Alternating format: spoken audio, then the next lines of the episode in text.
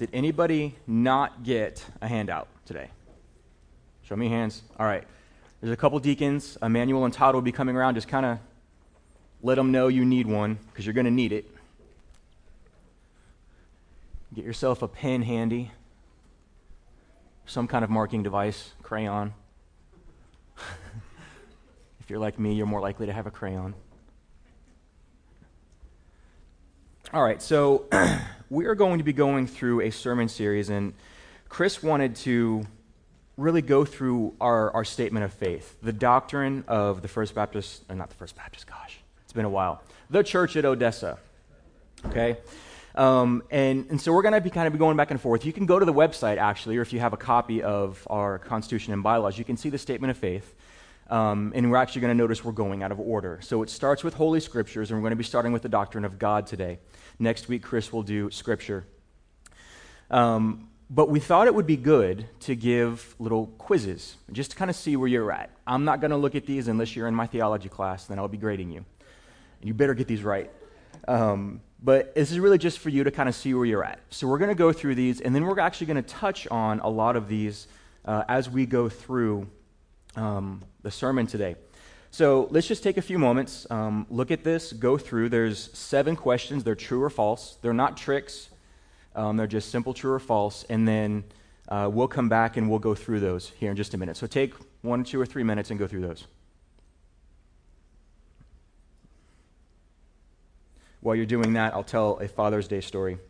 So, a lot of you probably know I'm not an overly emotional person. I just, I don't. Um, when our first child was born, we were living in Kentucky. Actually, all of our children were born in Kentucky. Um, you know, my dad called me and wished me a happy Father's Day, and it was nice. Um, and I think it was the second, the second Father's Day. We were actually back in Florida visiting, and uh, he wished me happy Father's Day, and I guess we were both feeling emotional because we hugged for a second.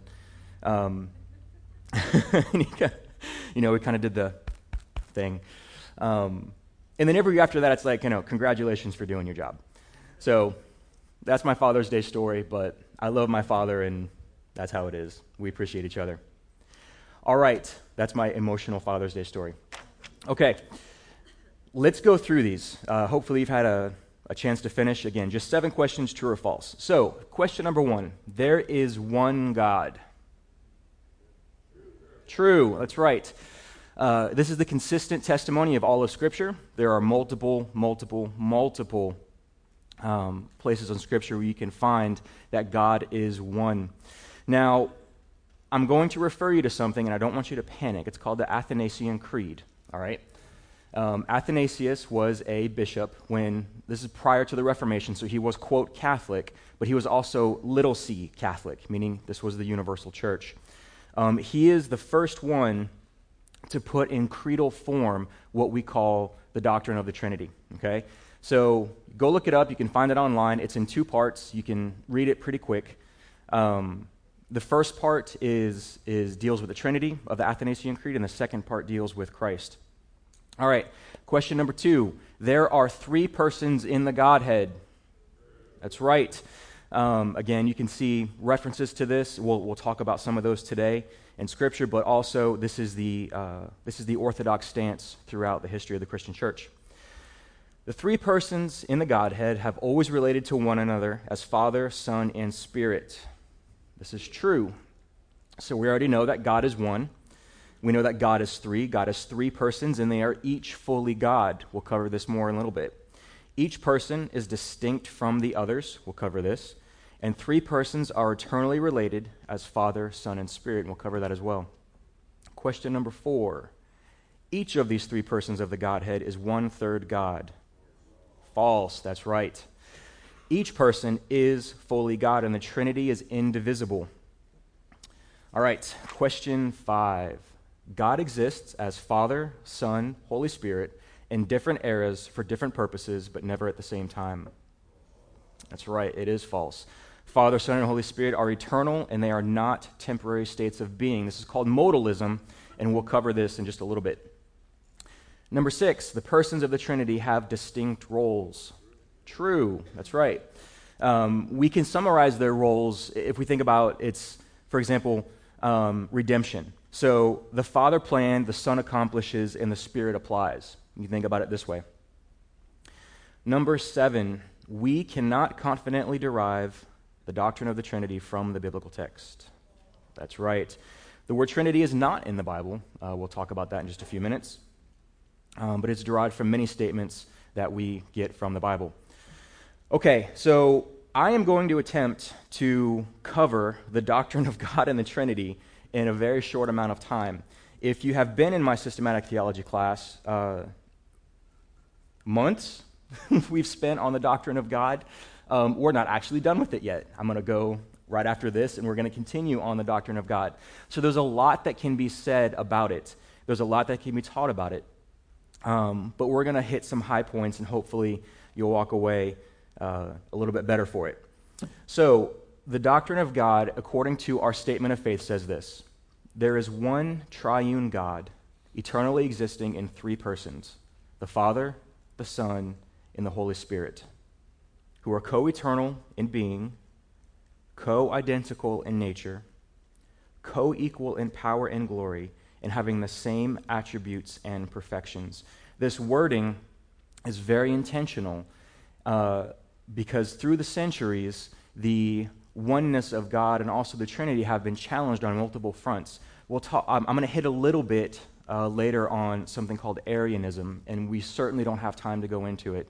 But it was a major heresy that thrived for hundreds of years, uh, despite it continually being debunked. Uh, our source text for these are Deuteronomy 6 4. You can write these down. And then 2 Corinthians 13 14. Typically in confessions of faith or uh, catechisms or uh, statements of faith, there is a, an Old Testament reference and a New Testament reference. And what this does is it serves to show and point out that all of Scripture is, is confessing the same thing. That even though we have Old Testament and we have New Testament, it is all written by the same God.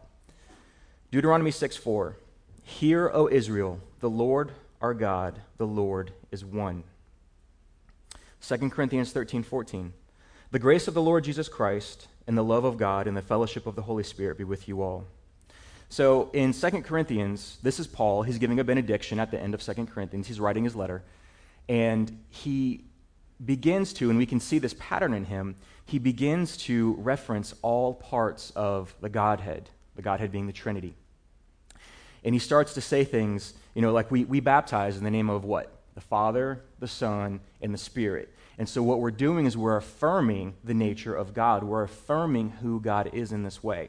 So Paul is doing the same thing. He's giving his benediction. He's giving his blessing. He's saying, Grace of Lord Jesus Christ and the love of God and the fellowship of the Holy Spirit, which are all things that each one of these do in part. So when we talk about the doctrine of God, when we talk about the Trinity, we're going to kind of break this up into two parts. We're going to try to focus on the doctrine of God and then merge ourselves into Trinity. But understand, they're very uh, they're very fluid, okay? They're very intertwined. Uh, so a lot of it's going to sound the same. When we're talking about the Trinity and we're talking about the doctrine of God, it is at once easy and complex. So we're talking about God. When we say, when we say God, what we're actually saying is Trinity. We're referring to the three parts of God when we say God. Right now, I think a lot of us, when we say God, we, we we kind of think Father, right? God the Father, and then Jesus, and then the Holy Spirit. But when we say God, when we use this word God, that's what we're actually confessing with our mouths. Getting this doctrine right is crucial for right worship. If you do not understand fully who God is, and not just that he is just, and not just that Christ died on the cross, if you don't understand who they are, your worship doesn't amount to much because you're not worshiping the true God. So we have to understand who God is and how he reveals himself to us in Scripture. We have to understand that Scripture is our foundation. Scripture is our only authority and our only source to understand God. I've said before, Scripture is not meant to, this is not meant to be encyclopedic. This is not everything there is to know about God, but it does contain everything that we need to know about redemption. And suffice it to say, he has given this to us for what we need now. Okay? But we have to understand that if we're going to make any claims about God, if we're going to make any assertions onto who his character is, it has to come from Scripture, all right? God is ultimately the author and the subject of the Bible, which is, I, know, I think that's interesting. Um, but again, we have to fall back on Scripture. If there's doubts, if there's questions, if you know we have some really great idea that we think nobody's ever thought of before, which by the way they have, um, then we have to go back to Scripture. Okay.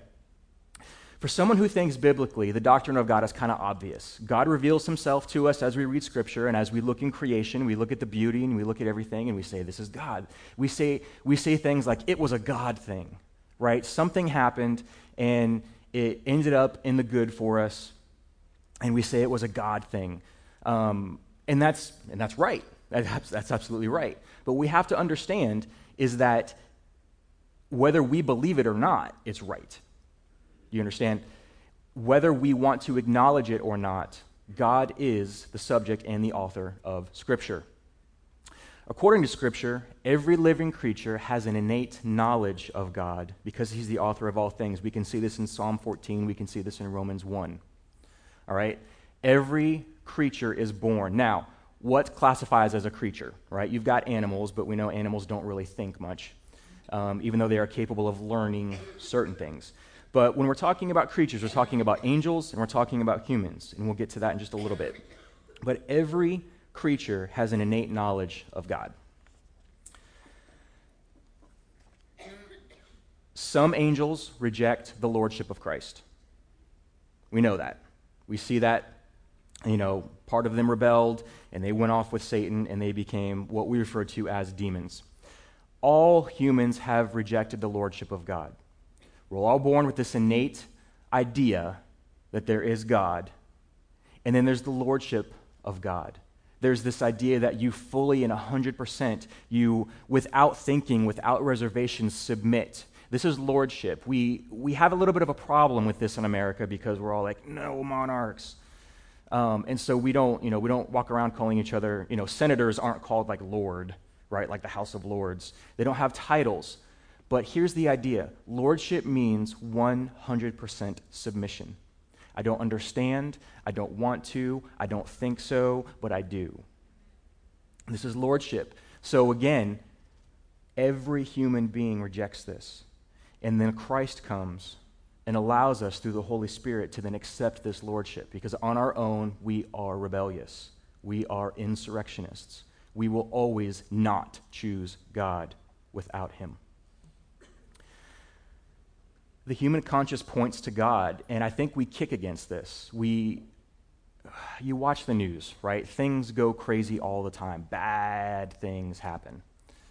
And something in you feels that it's either, you know, that was, that was the right thing to do or that was the wrong thing to do. You have a basis in your heart, in your mind, for what is just and what is not.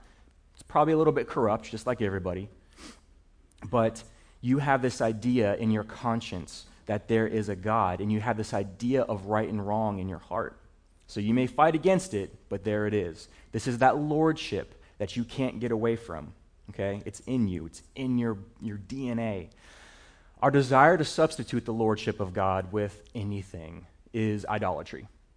Idolatry isn't just, you know, no, there's no idols up here, but, you know, little trinkets that you worship, right? That you set in front of your, you know, your, your dedicated space and house. It's, it's more than that.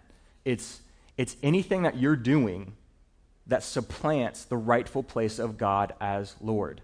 Could be family, could be job, could be hobbies, could be friends, it could be yourself. It could be anything. Whatever it is that supplants your worship and gives it to something else is idolatry. And this is important. If we're talking about the doctrine of God, what is God except that he is to be worshiped and adored? And if you're not doing that, or if you're doing it partly, then that is wrong worship. It's not acceptable. So think about that. Search your heart. Are there things in your life that you've not given? And I don't, I don't mean like, I'm giving over playing the piano because I just love playing the piano. No, no, no, no, no. It's a heart issue. It's not the thing. It's not the thing you're doing. right? Playing the piano, for example, isn't wrong. Playing music isn't wrong. Playing video games isn't wrong. Liking sports isn't wrong. But when you love it more than your God, that is idolatry. All right, God, listen to this. God is entirely holy, H O L Y, and he is also wholly other, W H O L L Y. So he is entirely holy, but he is wholly other. We cannot fathom his greatness. We have whispers of it in Scripture. Just, just whispers, just shadows of the greatness of God. And then we try to take these and we try to apply our own values to it, which is just amazing. I mean, I do it, you do it, everybody does it. We try to, we try to pigeonhole God. We try to say, well, I wouldn't do it. If we say things like this, if I was God, like as if, as if. Um, we try to we try to put our own understanding onto the character of God.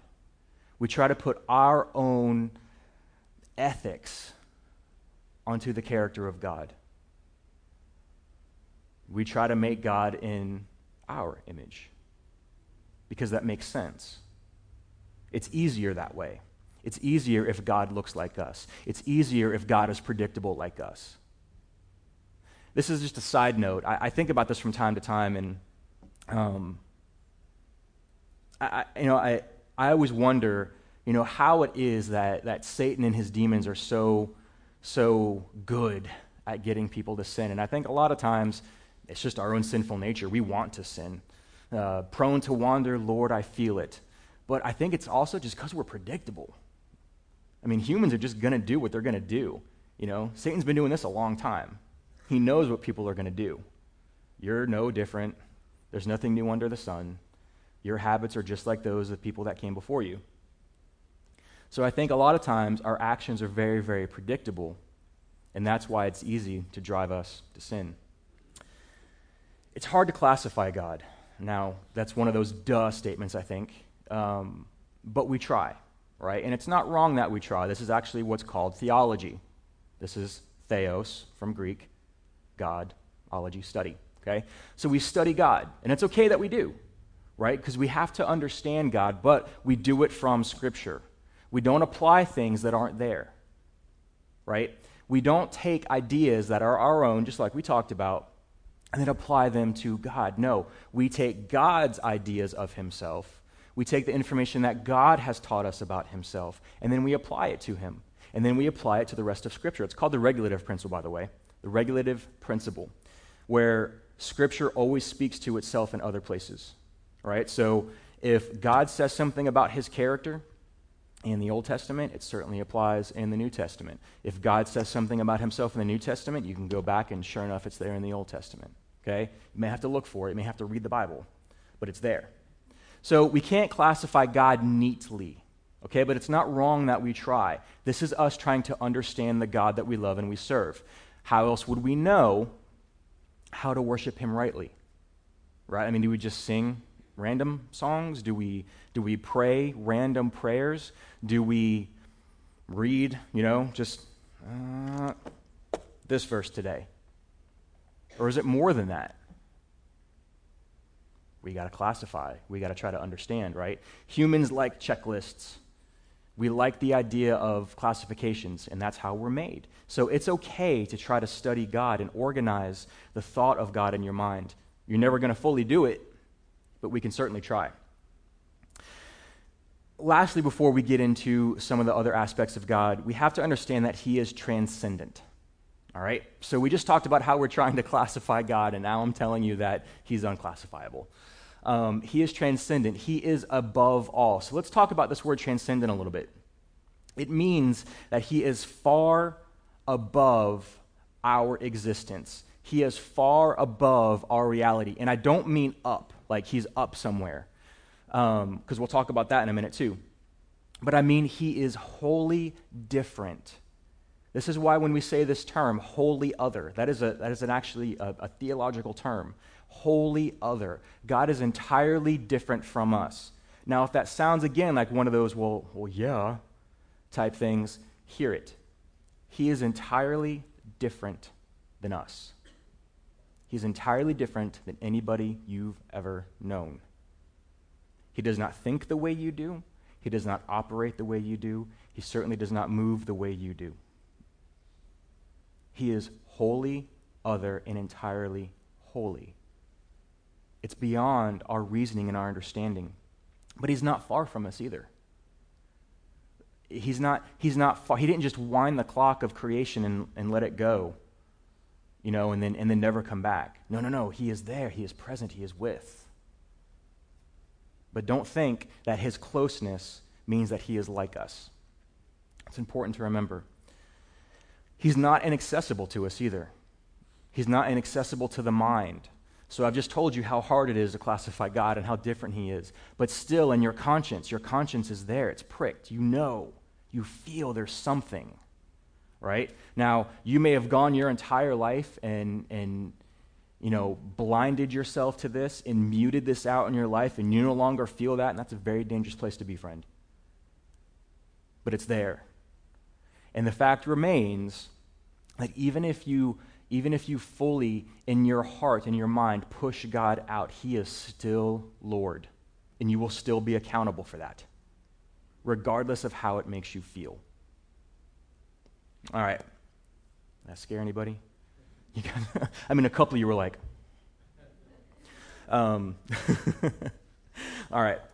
So I'm going to kind of go through some categories here, and we'll walk through these, and maybe we'll finish soon, maybe not, but we'll get through them.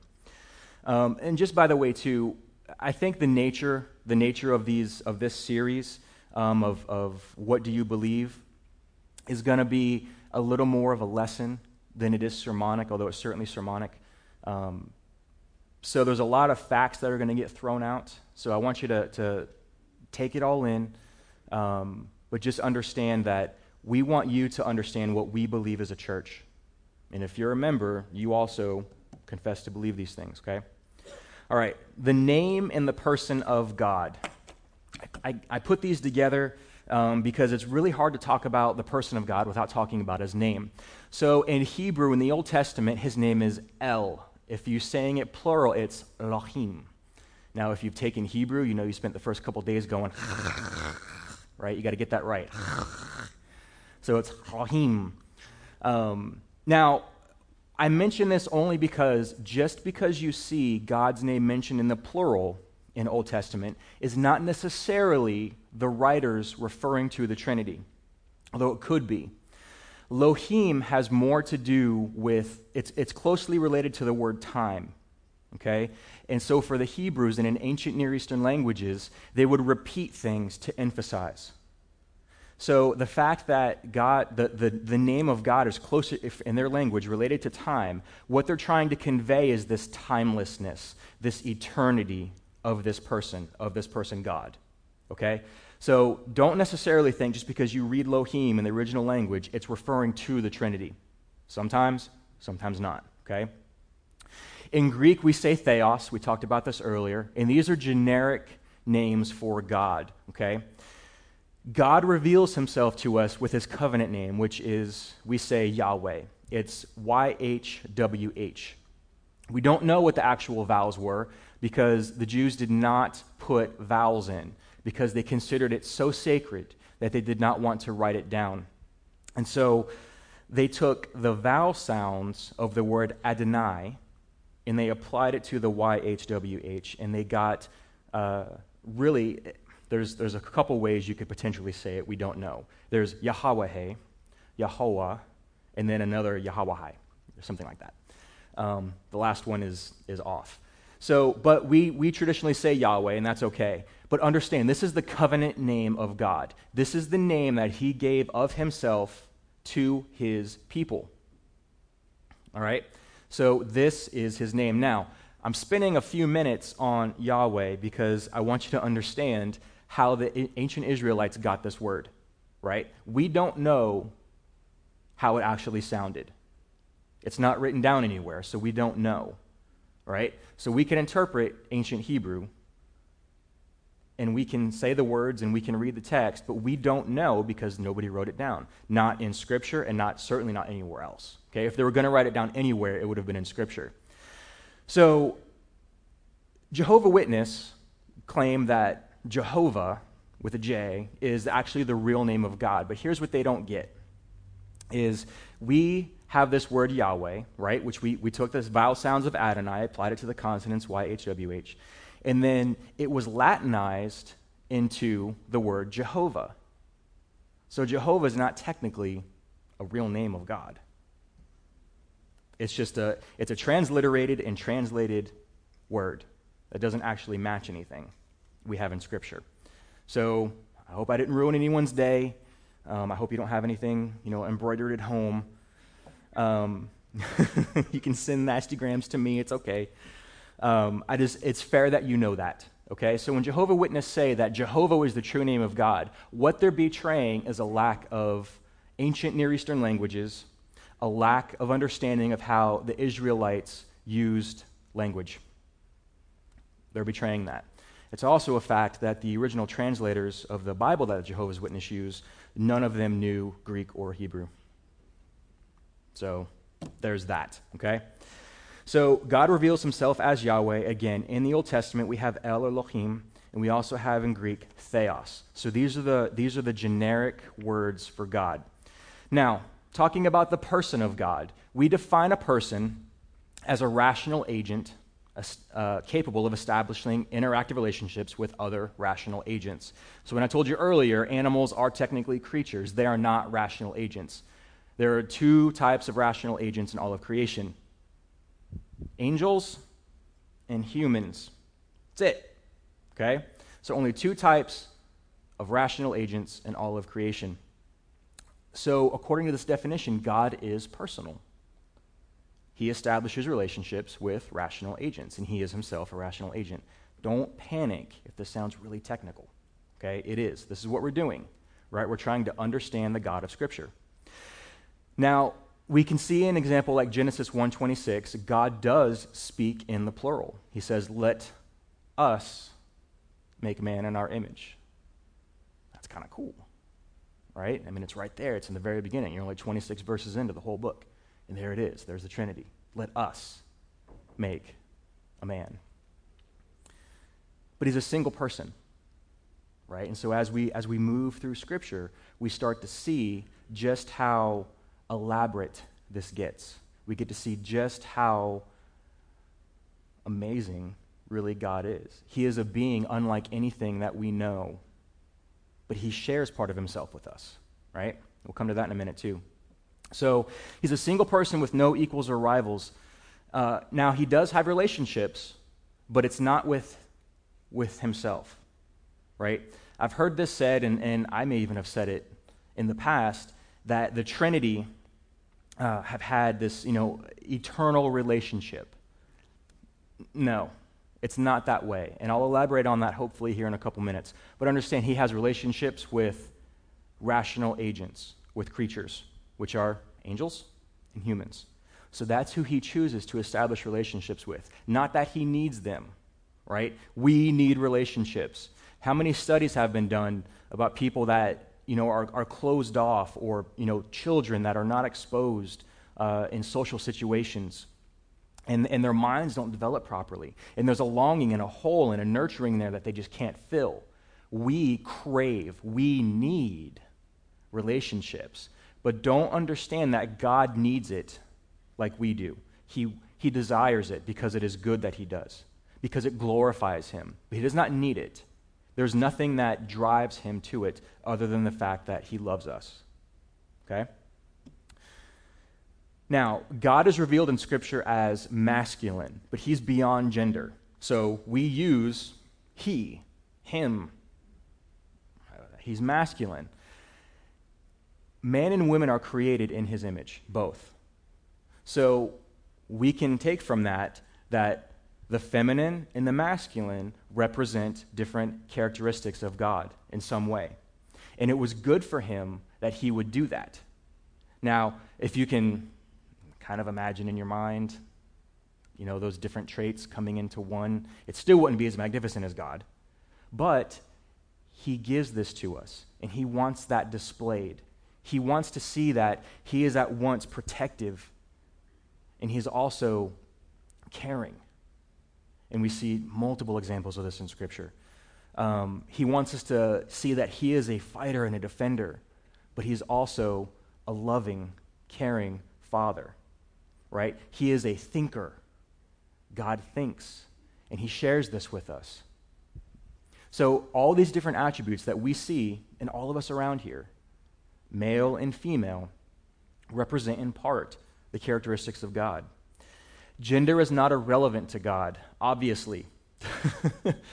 um, he created male and female, He wanted it to be that way. Now, we can, we can actually end a lot of theology discussions and we can end a lot of sermons by saying, because that's how God wanted it, and that's how it is. And you'd be right. But it's not helpful. So, when we're looking at, you know, for example, the creation narrative, when we're looking at how God did this, He chose very deliberately what to do. It wasn't an accident.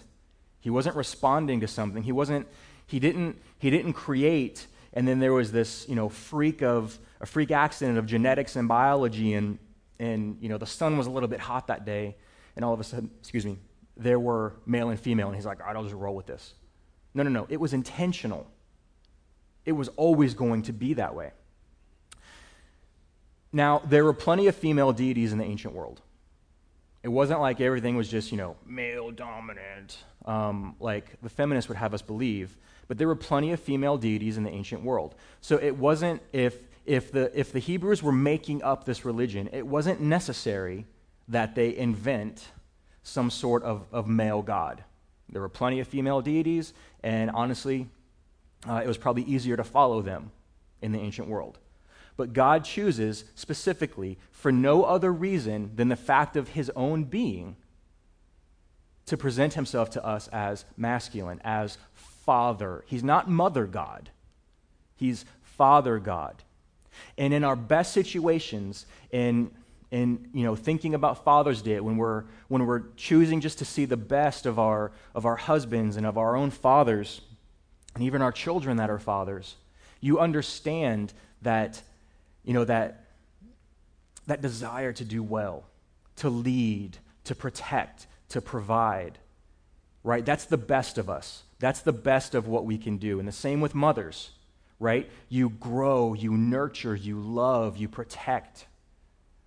So, all these things is what God wants us to see about Himself, but He does present Himself to us as Father. And that should not be lost on us. If you have a, if you have a, you did not have a good father, and you have not seen, you know, biblical examples of men in your life, I am so sorry, but that is not your God. That is not who He is. He is better than that. He is, he is better than the best of us because he is Father. So, only God truly knows himself. Only God, and I'm going to say this and it's going to blow your mind, maybe, hopefully, if you haven't tuned me out. Only God knows his own mind, right? So, we have, I, tell, I say in my class a lot that there's something called noetic faculties, and this is your ability to think and to reason post the fall right? So every successive generation after the fall, our noetic faculties, our, our, our abilities to think and to reason decline more and more and more. And so if you think the world is worse off than when you were a kid, it probably is just a little bit, because uh, we're all just that much more dumb. But God is not that way, right? I mean, I, I literally cannot tell you what I had for lunch three days ago. I don't know. I don't remember, right? My mind is, is you know, not that way. But God not only knows his own mind, but he knows himself fully. And this is something that we could never do. We cannot fully ever know ourselves. We can know about ourselves. We can classify ourselves by the sins that we've done, by the great things that we've done, by the dollars that we've made, by the places that we've been, by the children that we've birthed, by the, the people that we've married, by the, everything. We can classify ourselves by all those things, but we will never know truly ourselves because we never really know what we're capable of in any given moment. I could fall off this stage right now. Could. Right? But I'm not going to because I'm not coming out from behind. I'm holding on, right? Um, So, but God truly knows himself. And this is important because he truly knows himself. He reveals himself to us as Father, Son, and Spirit. There's no reason for him to reveal himself that way. He didn't have to. He could just say, I am your God. Fair enough. I'm good with that. But no, he goes further. He wants us to see just how different he is. If you think about, go back to your, you know, go back to high school, you think about, uh, you think about the Greek gods, right? They're flawed, they're predictable. You think about the Hindu gods, they're way off, they're strange. You think about, um, you even think about, uh, you know, the, the animist gods, uh, you know, like the Native Americans. You know, uh, God is in the moon and God is in the trees, and there's a wolf god that comes and steals your kids, and there's all these things. These are all predictable. These are all things that we can conceive of. We would never, ever conceive of a God that is three in one. Why? Because we can't categorize it. We would never conceive of something this complex because we can't, we can't explain it. And we'll get to that in just a few minutes, hopefully. All right, talking about the attributes of God. So, God has, and if you're in my class, you've, you've heard this, I'm going to see you mouthing this. God has attributes that he shares with us and that he does not share with us. These categories are not perfect. This is one of those times in theology where, uh, through our best efforts, we try to understand better the character of God. So when we're talking about his attributes, we're talking about those that are communicable, meaning that he communicates those to us, he shares those with us, and those that are incommunicable, meaning that he does not communicate those to us, he does not share those with us. All right? So, communicable attributes would be things like goodness, and knowledge and wisdom. Now, we know that God is fully good. We know that God is the epitome of wisdom, right? He knows all things. And we know that his knowledge knows no bounds, whereas our knowledge, uh, there's a there's this uh, idea that goes around. Jonathan Edwards, not the not the senator, um, the theologian, the preacher. Um, it was believed that in his time, he was he very likely knew just about everything there was to know in his time, right? Um, information was not spreading nearly as fast as it does today. Obviously, information doubles every four days in our current 2017. So every four days, information doubles. Think about that. Information overload. It's a real thing. But in his day, it's believed that he was, he was able to learn just about everything that was known right? Because information was not spread that way. Um, but even then, he still could not fully know all things, right? So God knows all things. So God shares his goodness with us, even though we are not fully good. God shares his knowledge with us. We can know, we can think, although we cannot know all things, as smart as we may get. We can be wise. We know Solomon was the wisest to ever walk on earth, and yet he's still messed up bad all right, even with all that wisdom. So these are things that God shares with us, but He does not impart them to us as if it was Him, as if it was His own, okay? And again, you have to be flexible with these definitions. Uh, incommunicable. So big ones are like eternity, right? God is eternal. This sounds reasonable. Now, every human was created to be eternal. So you will either spend an eternity with God or you will spend an eternity without God. We refer to this as heaven and hell. But you will be eternal. But you weren't always. Right? So you were created to be eternal. But there's that, there's that caveat, that created. You did not exist before that. Right? So even though God shares this, this bit this, this ounce of eternity with us, we are not eternal creatures in the broad sense, okay? We were created to be, but we were not eternal past, if you will. Uh, omnipresence. So this is, this is where God is. It's not that God can be everywhere at once, it's God is everywhere at once. And think about it, and this, I'm, I'm breaking my own rules here, okay? But if you're trying to think about how God fills and how God is omnipresent, think of about think of smoke in a in a clear box, right? The smoke fills, right? It's still smoke.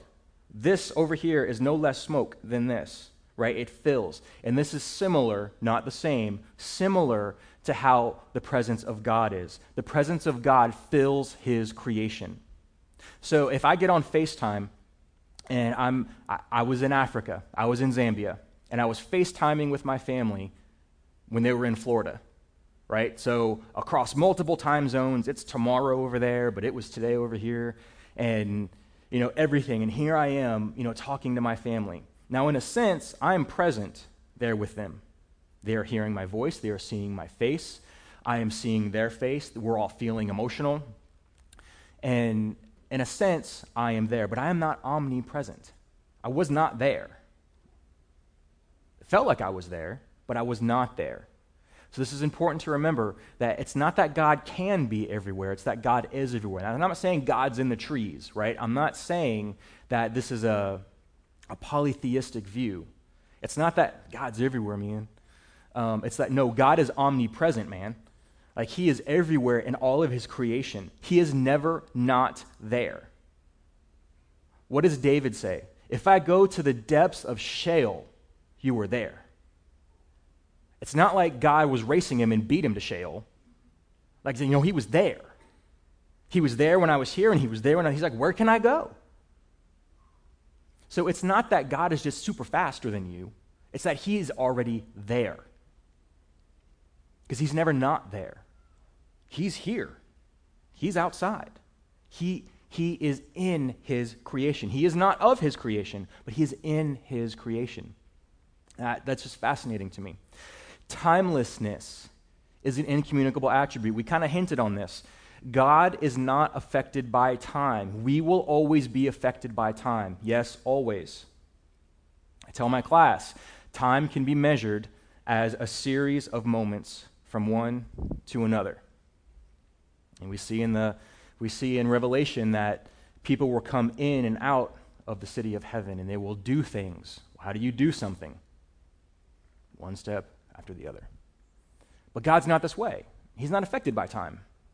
He chooses to interact with us in time, but he's not affected by it.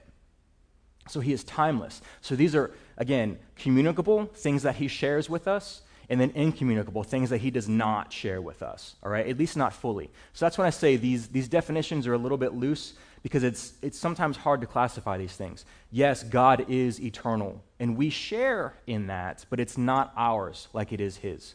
Matter of fact, nothing is ours like it is his. All right.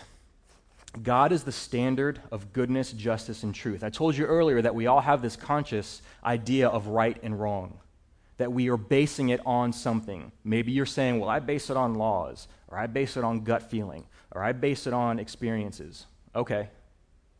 But where'd that come from? So he is the definition, he is the basis, he is the foundation, the standard of goodness, justice, and truth. You can see this in Romans 2, Exodus 34, Deuteronomy 32. He is these things. It's not that he just does these things the best. No, he is these things. We say very easily, it rolls off of our tongue, God is love. And we can even say, God is good. But it is also right to say, God is just. And we often don't like that because it's not our idea of justice. It's not our idea of fair. It's not our idea of, well, I'll let this one slide. Mm-mm. Doesn't work that way with him. He is justice, and then He is truth. It's not that God is always truthful, but He is truth. There could be no truth except by Him. So if He was not truth, we would not have access to truth. He literally is truth. Think about that. All right. Sovereignty of God. I'll lose anybody yet? Like, like I think somebody's hiding. Yeah, back there? Okay. All right. See me afterwards. We'll talk. Um, okay, sovereignty. So God has a mind which has prepared a plan for the created order. This is called the counsel of God. Write that down and then go look it up. The counsel of God, C O U N C I L. The counsel embraces and encompasses both what he has done in the past and then what he plans to do in the future. You can find that in Ephesians chapter 1. Okay? It's easy to miss this and think that God is merely reactionary that God is caught by surprise, that God, you know, swoops in to rescue you just in time because he just finished rescuing the last person. And this isn't how God is. He's not reactionary.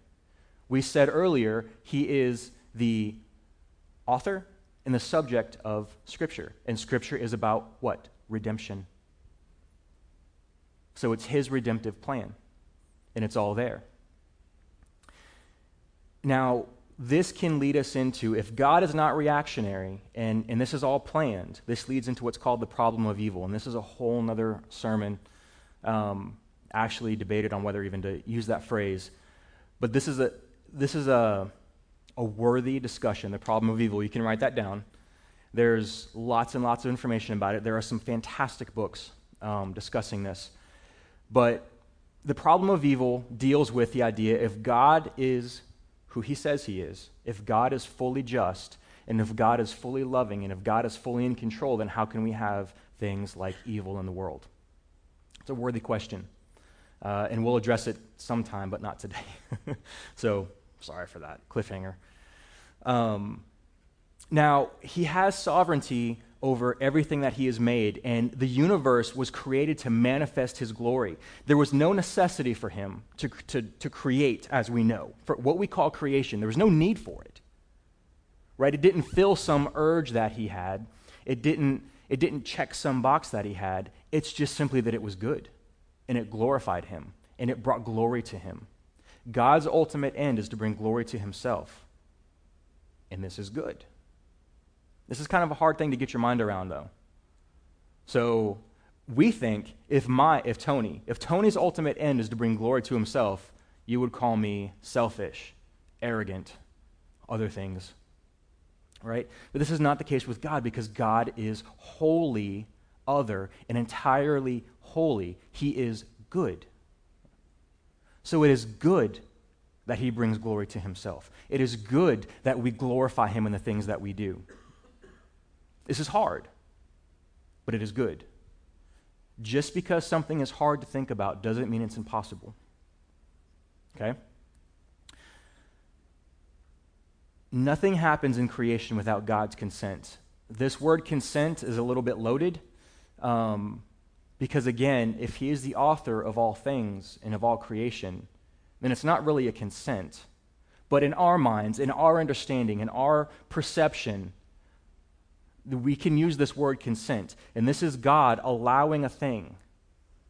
Again, the problem of evil steps in. Why would he allow this? I don't know. But it's good that it does happen. It's not good for us, it's not good temporarily.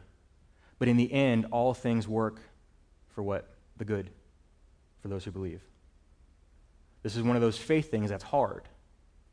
None of this is easy trying to reconcile God in your mind and understand that He is ultimately Lord is a very hard thing. But it's necessary. It's, it's necessary. God is the controller of all nature and history. Uh, he is the supreme author of creation. We see this in Psalm 12. It is Him. He is the one. It's not by accident. Nothing came about by chance. He is the author. When you look at a book, when you, when you pick, your, pick your favorite book, somebody wrote it, start to finish, right? I mean, somebody had an idea and they put their thoughts down on paper and then they formulated it. It's very similar. He's the author of creation, it is all Him. Now, you know, we know that the sparrows in the field don't go hungry. The sparrow, the bird, the cheapest of the birds, they don't go hungry. So it's important for him that creation, that we know He's the author of creation.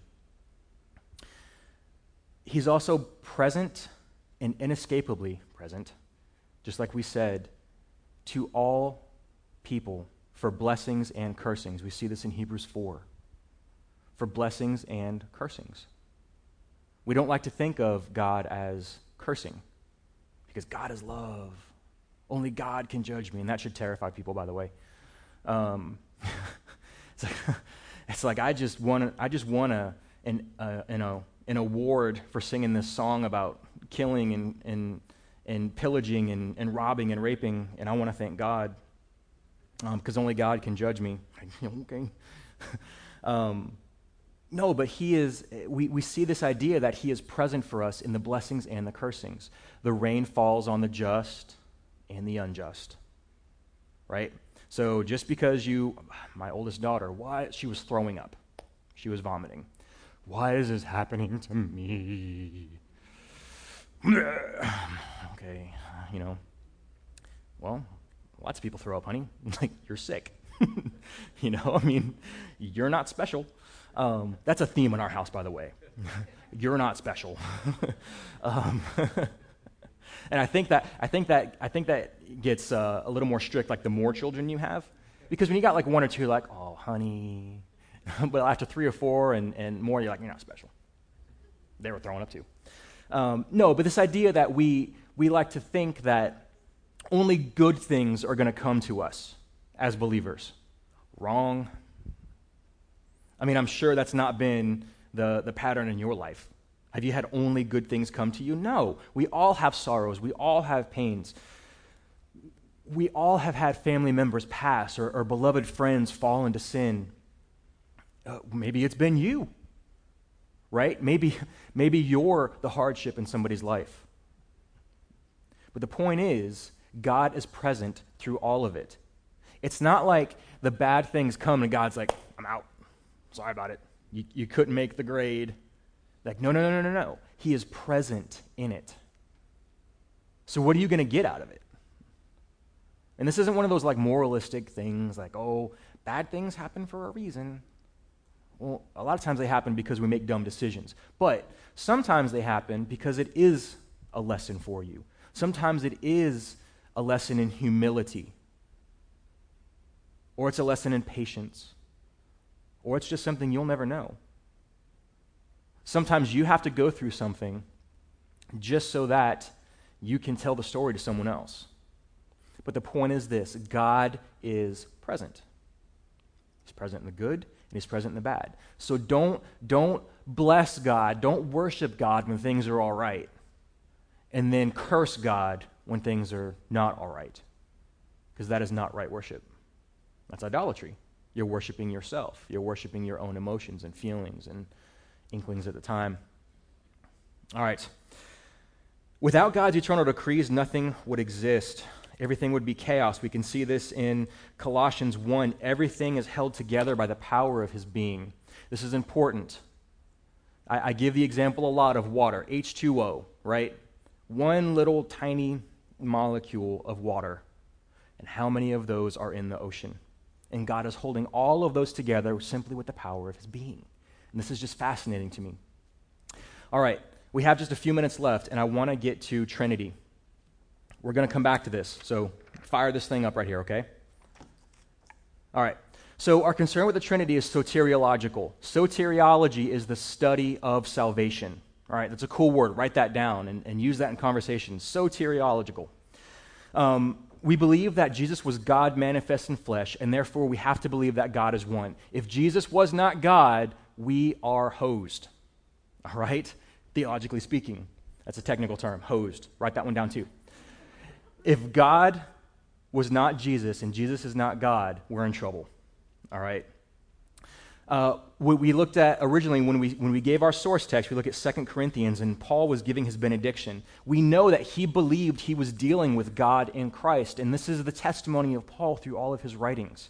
He believed that Jesus was God. I say was, is. This is what he fully believed, and there was no doubt in his mind about it.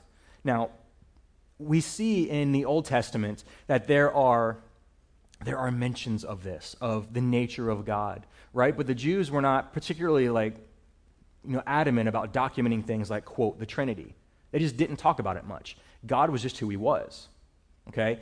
But you have Paul, who was you know, uh, the Hebrew of Hebrews, you know, a very educated man, was, was tutored and, and mentored, you know, by one of the most famous rabbis of his day and one of the most respected as well. And here he is saying that Jesus is God, that God is one, but three. Let's go into this more. Trinity does not appear in Scripture in the original manuscripts. That's okay. We often apply philosophical terms or philosophical ideas to explain things. Anybody have a problem with that? No? Okay, good. So philosophy is not a bad thing, all right? Um, it's how we try to it's how we try to organize inconceivable thoughts. We use metaphor, we use hyperbole, um, these ideas that we try to explain the unexplainable. And that's okay. This is what we do as humans. We try to classify, and that's right that we do, okay? So don't be scared of this word Trinity. Um, you know, uh, some of the reformers did not care for this word, but they understood the importance of it. When you're trying to explain a concept that's really inexplicable, it's okay to use things like Trinity. Now, substance of God. I'm going to give you a couple Greek words here. This one's for you, Dwayne. Homoousios and homoiousios. All right, these are kind of famous. You can go look these up. Homoousios means the same substance, and homoiousios means similar substance. So when we're talking about God, this was, remember I told you back in the you know, in the early centuries of Christianity, there was this idea that, you know, God was not one, that, God, that, there, that the three were somehow different and separated. Well, it came down to this, and it came down to one iota, which in Greek is I. So the homoiousios, right? Um, but they argue that, well, the, the members of the Trinity are similar in substance, right? They're, they're similar. Like, I'm, I'm similar to my parents. We share DNA. I'm similar to them. And they said, this is how, this is the nature of God the Father and the Son and the Spirit. They're similar, but they're not the same person. Can't be, because that would be, you know, polytheism. And then more level minds came in and said, no, he is homoousios. He is same substance. How do you explain that? Well, we kind of can't. But this is the clear uh, narrative that we see in Scripture. Let's keep moving. There are non Trinitarians, and we call these uh, loosely modalists. Okay, modalists meaning mode, right? So they think that God operates in modes. This was our question. Um, God exists as Father, Son, Holy Spirit in different eras for different purposes, but never at the same time. This is modalism, where if you were to, if, if, if, if we all go to heaven now and we're standing and, and you know, we're in front of the throne, we would see one being. We would see one person. It would be Jesus, right? Because Jesus is eternally in the form of a human now, a renewed human, but go with me. So we would see this one. We wouldn't see, we wouldn't see Father, we wouldn't see Son, we would see Spirit. They would behave in those different modes at different times. So right now, I'm, I'm proclaiming, right? This is my mode. I'm, I'm proclamation. But I'll step down from here and I'll go be teacher. And then I'll get in the car and I'll go be dad. Same me, different modes. This is modalism, okay? So they're saying that the Father and the Son and the Spirit are not the same. They are homoiousios. They are similar substance, but they are not the same. Uh, different groups. We talked about Arians. This was a early Christianity, and, and it thrived for hundreds of years inexplicably. Inexplicably, other than people just love sin. And they want so badly to reject the true nature of God. Uh, Jehovah Witness are modalists. Uh, Mormons are modalists. Oneness churches, Shakers, Unitarians, uh, Phillips, Craig, and Dean. Sorry, probably made some of you mad. Um, they, uh, I think at least two of them are oneness preachers.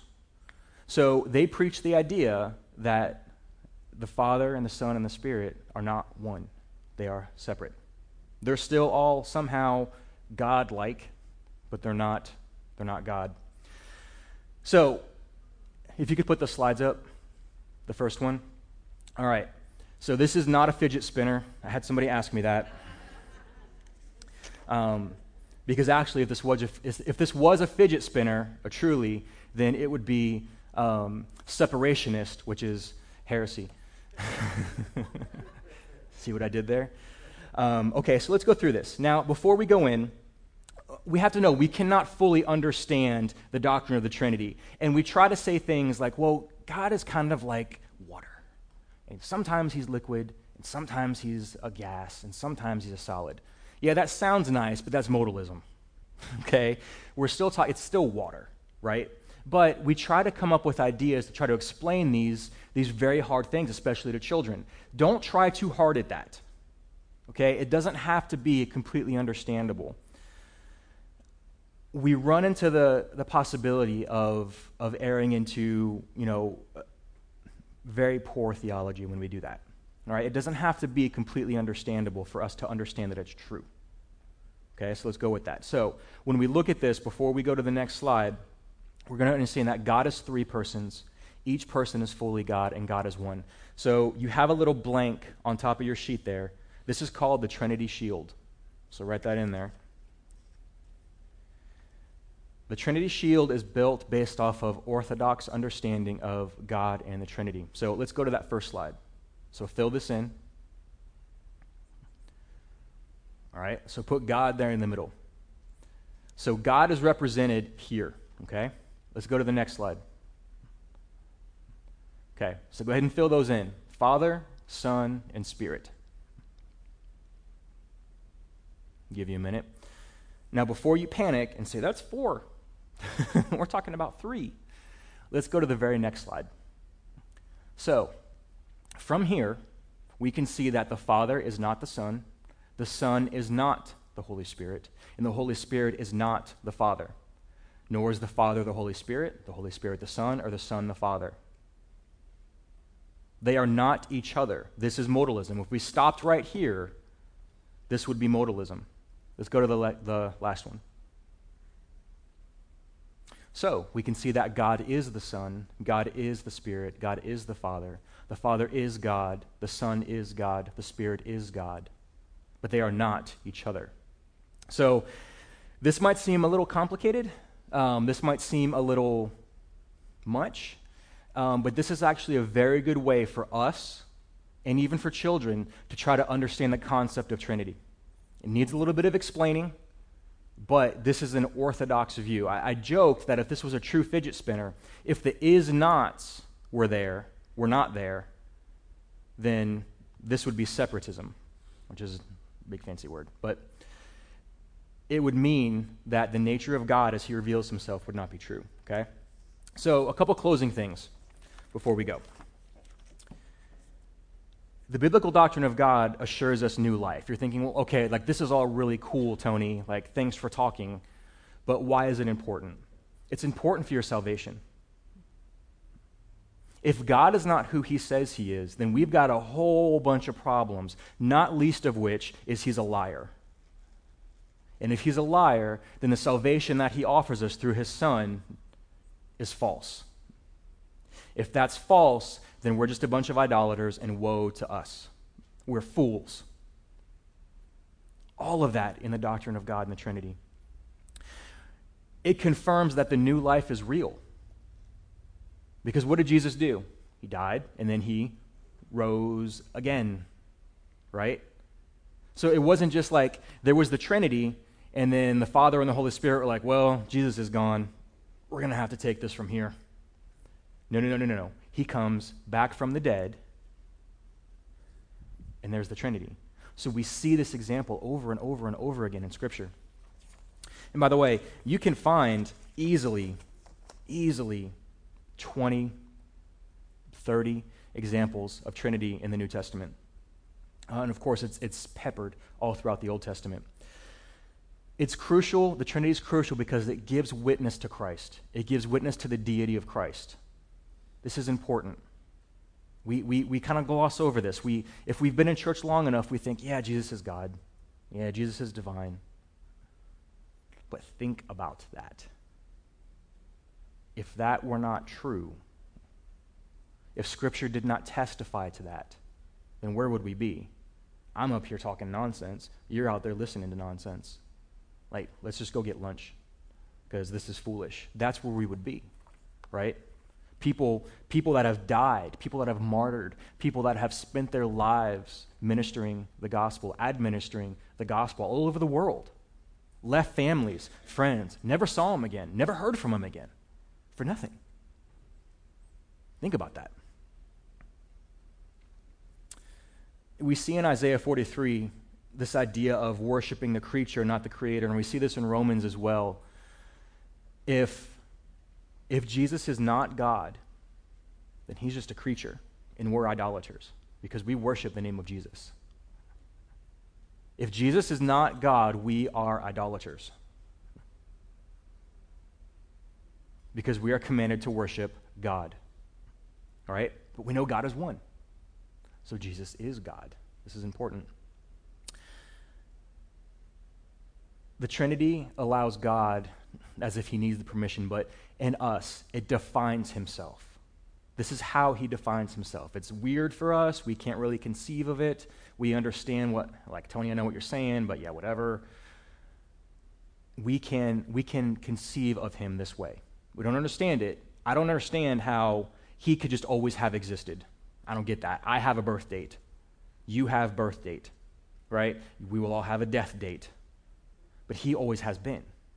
And so I can't conceive of this other than to define it just like I have, but it doesn't make it less true. And the same with the Trinity. I can't fully understand how God is three in one.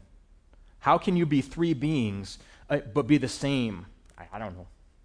But that's how he reveals himself to us. And if we are submitting to the lordship of Christ, this is what we believe about him. And then lastly, the Trinity assures us that Christ, who is fully God, saved us from the wrath of the Father, who is fully God. And we were guided in sanctification by the Holy Spirit, who is fully God. So it's a lot to take in, I know. Like, this is a lot. Um, trust me, I really could have gone for like hours more. But I wanted you to have a little bit of an understanding of what we believe about the doctrine of God, and I hope you do. Uh, I hope that you, when you read that, that brief sentence that's in our statement of faith, you understand there's a lot that goes into that. There are literally centuries of thought that have come and brought us to this orthodox position. And so I hope that you can actually understand God a little bit better for it. Let's pray.